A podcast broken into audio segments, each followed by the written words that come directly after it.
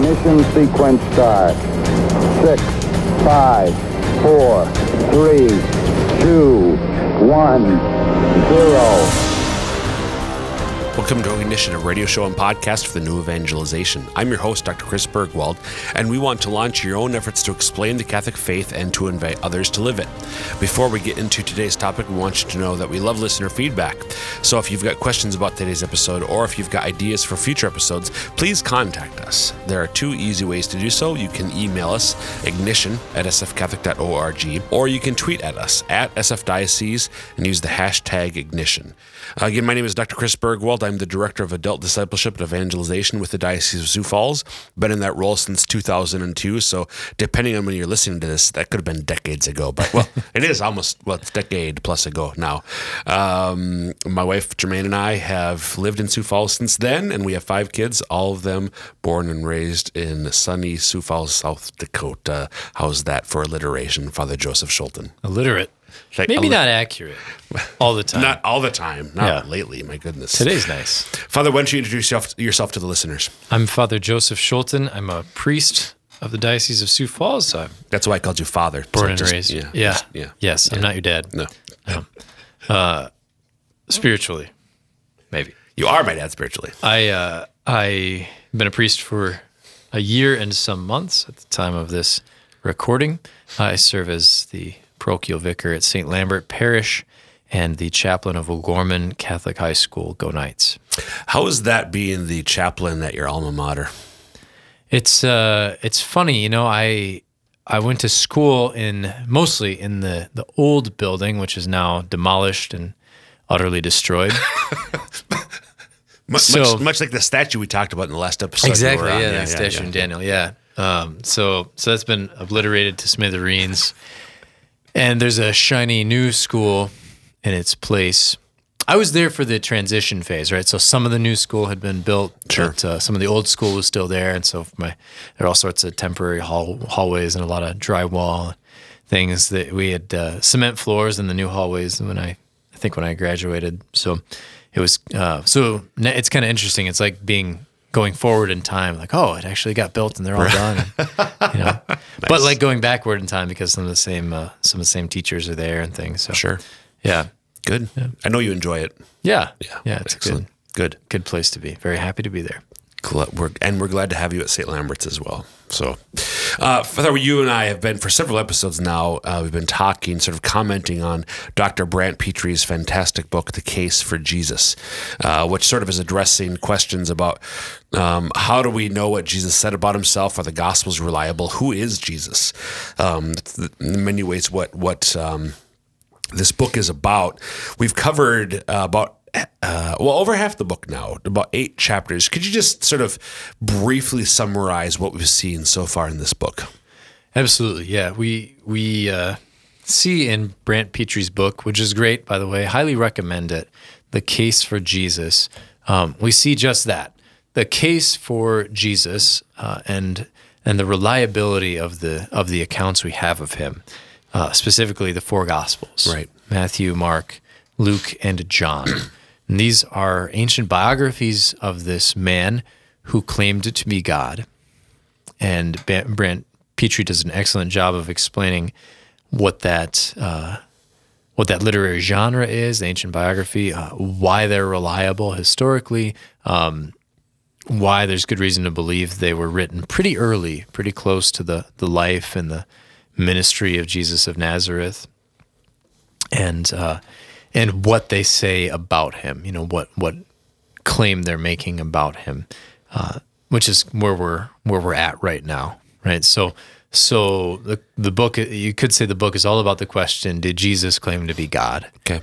And uh, and that's exactly what we're going to look at in these next two episodes of Ignition. Did Jesus claim to be God? To be God? To be Gad. Gad. Gad. He's on a Like mission the from uh, Gad. sorry, slipped up. That's like um, you know John Wayne at the end of uh, the greatest story ever told.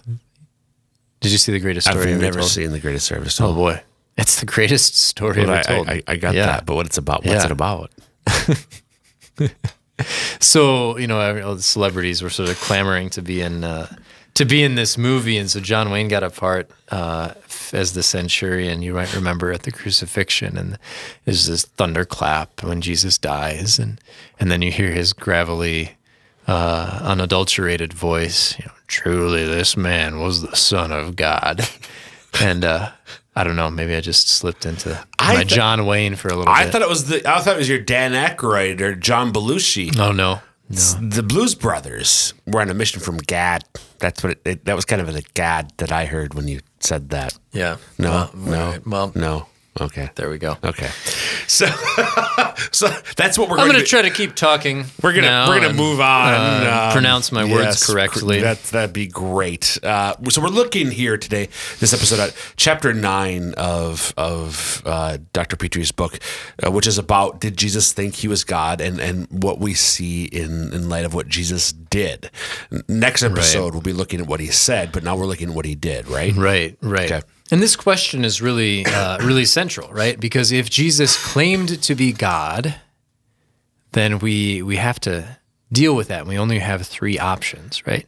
Either he claimed to, be God and wasn't, uh, which would make him either crazy or a liar, an incredibly deceitful person, um, or he claimed to be God and he was, which would mean that he's the Lord. And like C.S. Lewis writes, we should fall down at his feet and worship him. Um, and so, uh, and yet, his divinity is not always apparent. You know, he doesn't just show up in the Gospels saying, "Hey, everybody, look over here. I'm God. Right, Look right, at this. Isn't this right. cool? Right."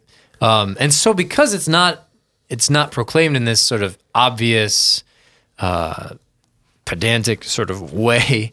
Uh, many scholars have argued against Jesus' divinity, saying, "Well, he never actually claimed that. That was a later interpretation or, or uh, modification of Jesus' teaching. He didn't claim to be God. He taught about God, but but he didn't say that he was. And the reason they do that is they fail to interpret Jesus in a Jewish context. Okay. Right. So they, they they read about his deeds and they read his words, but they don't see them in the light of the, the Old Testament and the, the history of Israel, and so they miss the point. Right. But everybody living around Jesus who saw him and heard him pretty much was Jewish or was familiar with a Jewish cultural context. And so they got it. Right. They got the claim.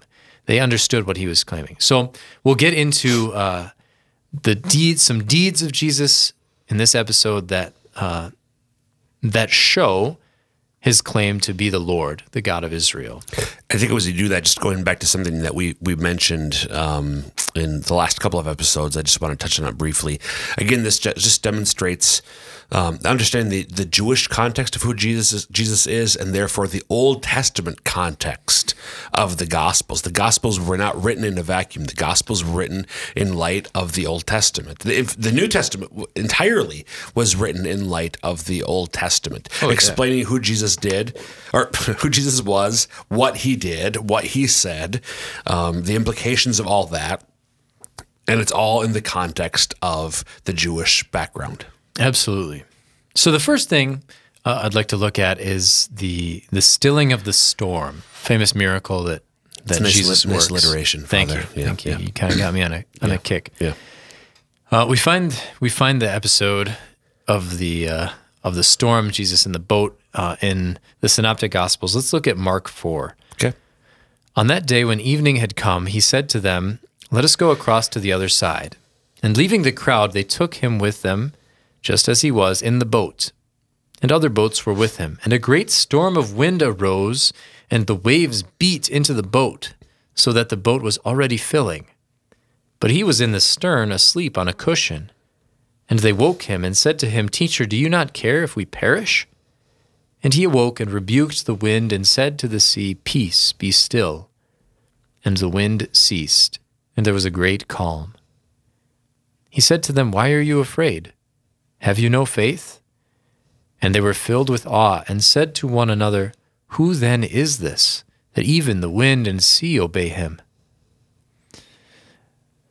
So Jesus, here in Mark 4, works a miracle, calms the sea and the wind. Uh, in itself, that's pretty impressive. I've never done anything like that. Uh, but that doesn't I. that doesn't necessarily mean that that the person who does a miracle, works a miracle, is is divine. Sure. right? Is God Himself. Uh, Moses stretches out his hand in Exodus 14, and the ro- and the and the Red Sea parts. But nobody falls down and worships Moses as Right. God. Right? He's still just a man, and that happens uh, other places, other miracles throughout throughout the scriptures. Right? Sure. But what's different, there are a few things that are different about Jesus' uh, miracle here that point to something more, that this is something more than a man.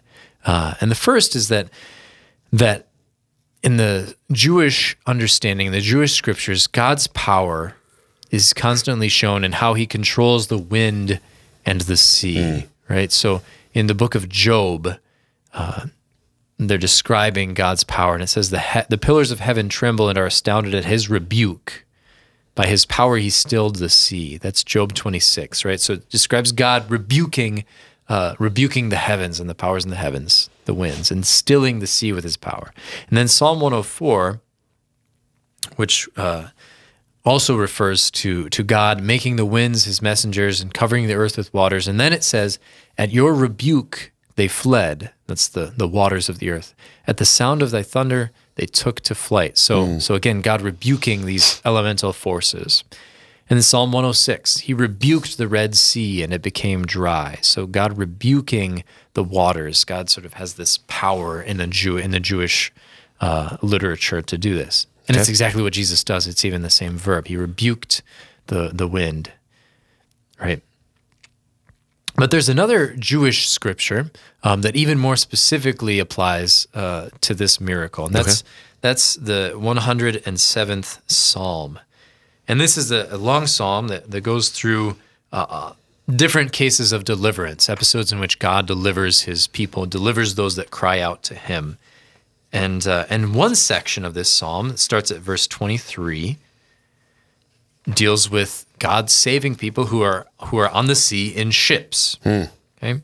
Um, I'll just read through that psalm and just note the parallels between this psalm that describes what God does and the gospel passage we just read that describes what Jesus does. Okay. Right? Note how it, it puts God and Jesus in parallel. Their action are their action is parallel.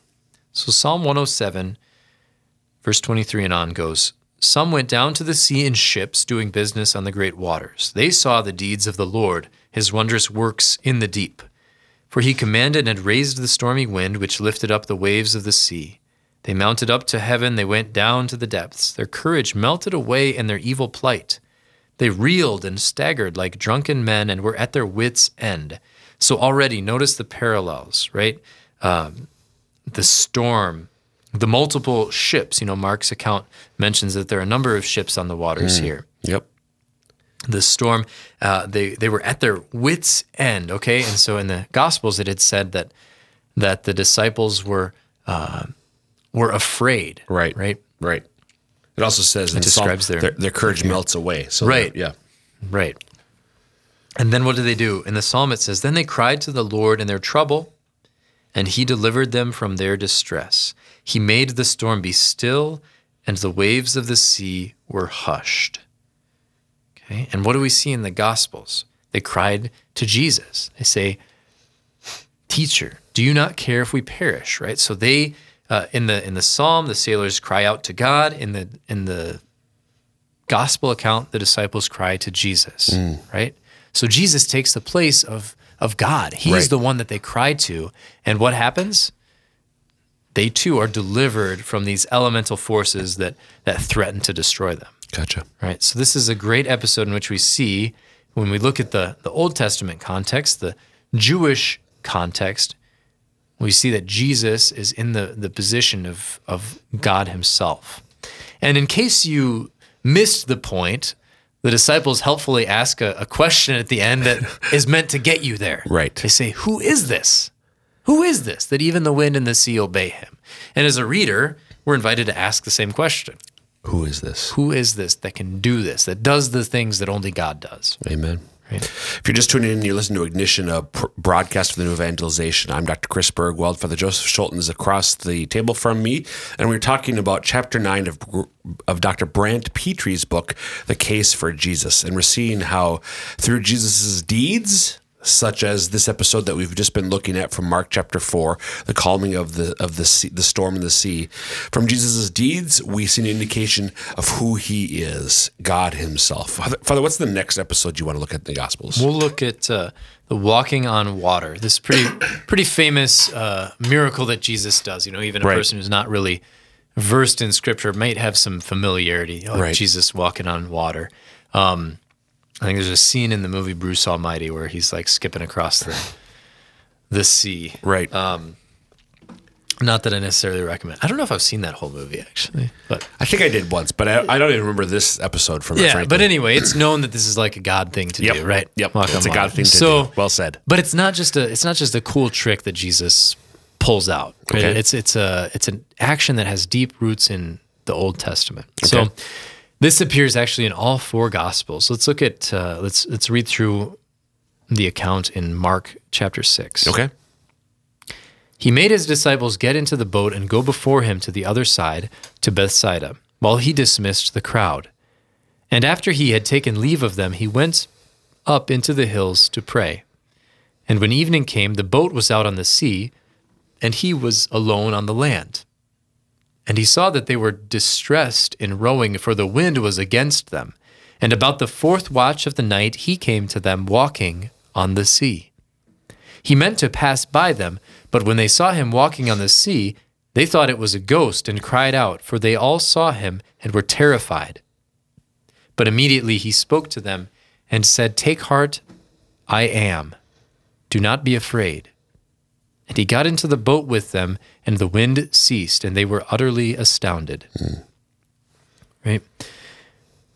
Why does Jesus walk on the water? Besides just being a, a really practical way to get to a boat that's on the sea when you don't have a boat, right? Uh, it's something, walking on water is something that the God of Israel does. It's something that uh, is in the Jewish scriptures is attributed to God. So, book of Job, speaking of the, the greatness of God, what he does, Job 9, who alone stretched out the heavens and trampled the waves of the sea. Lo, he passes by me, and I see him not. He moves on, but I do not perceive him.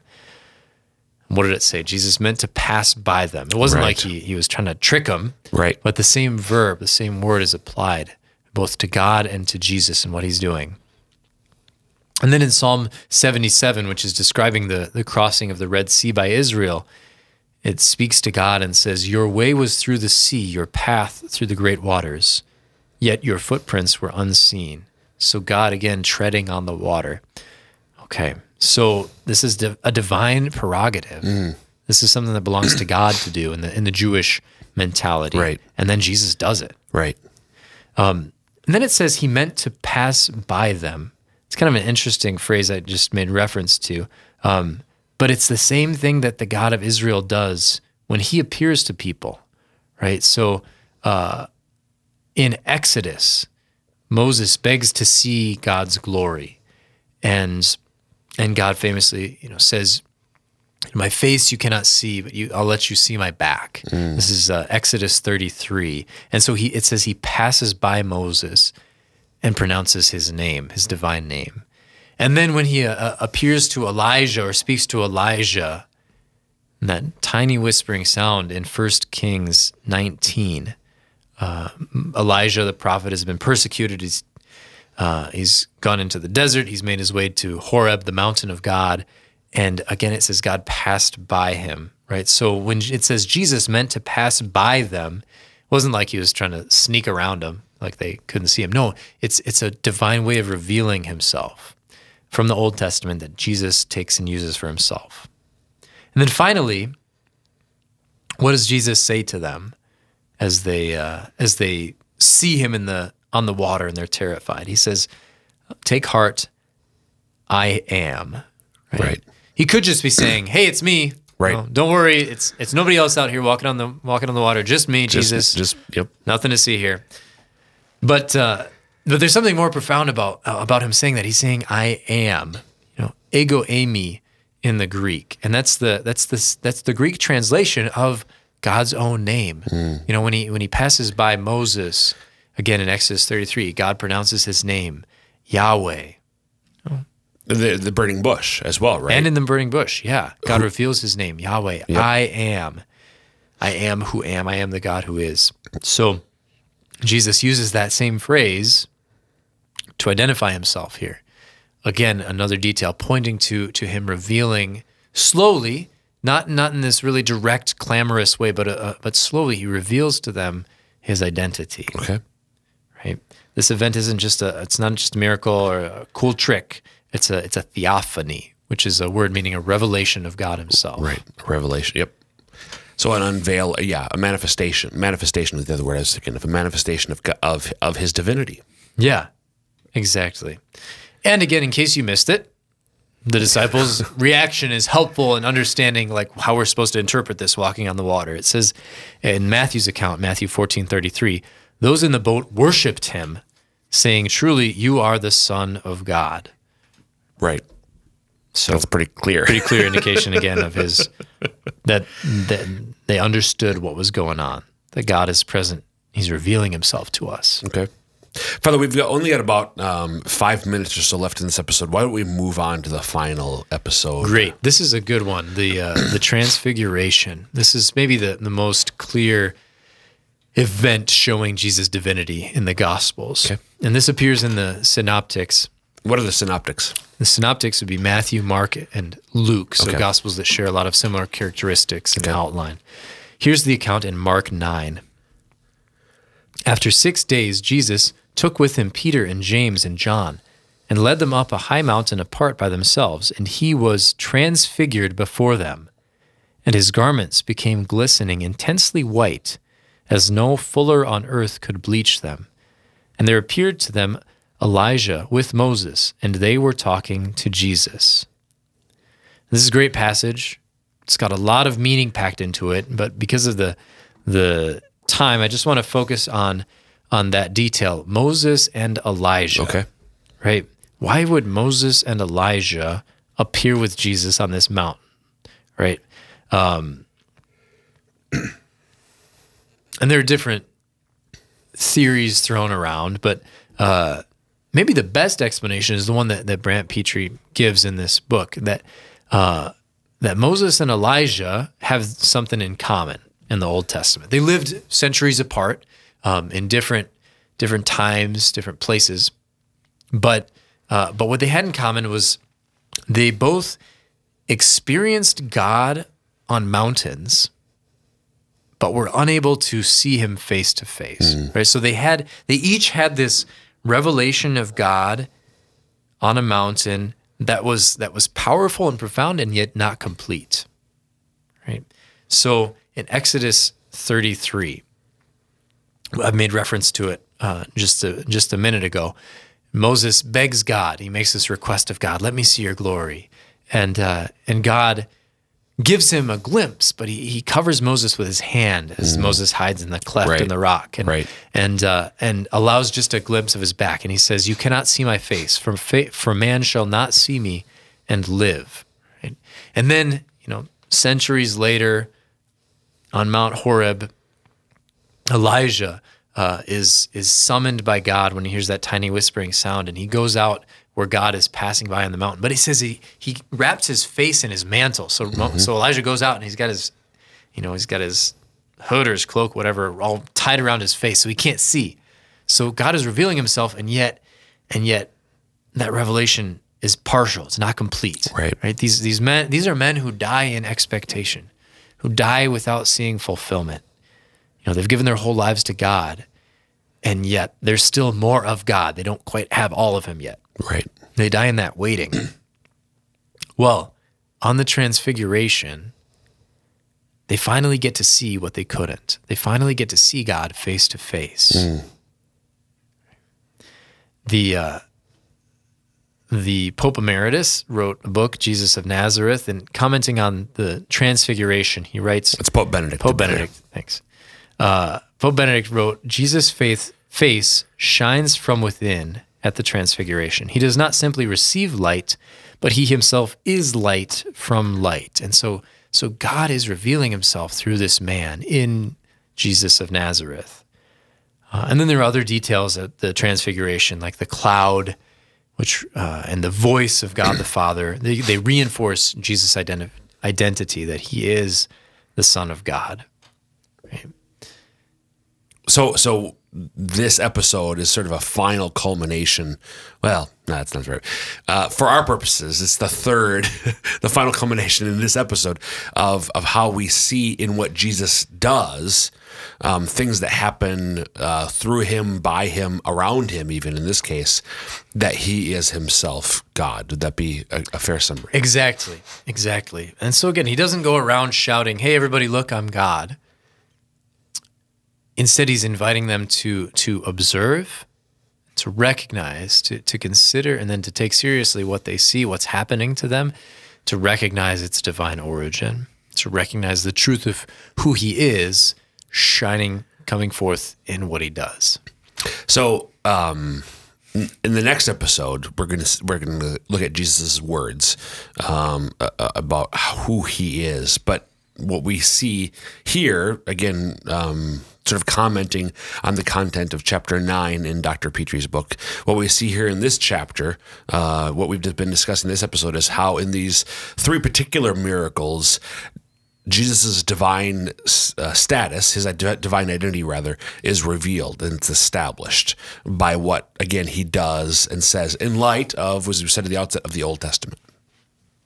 So um, we got just about a minute left, Father. What's sort of the takeaway, would you say, for our listeners with this? Yeah, I think the I the takeaway is uh, going back to that idea of of divine pedagogy, right? The way that God deals with us and reveals himself to humanity. And he does so in a very gentle way, in a very human way, right? He doesn't force himself on us.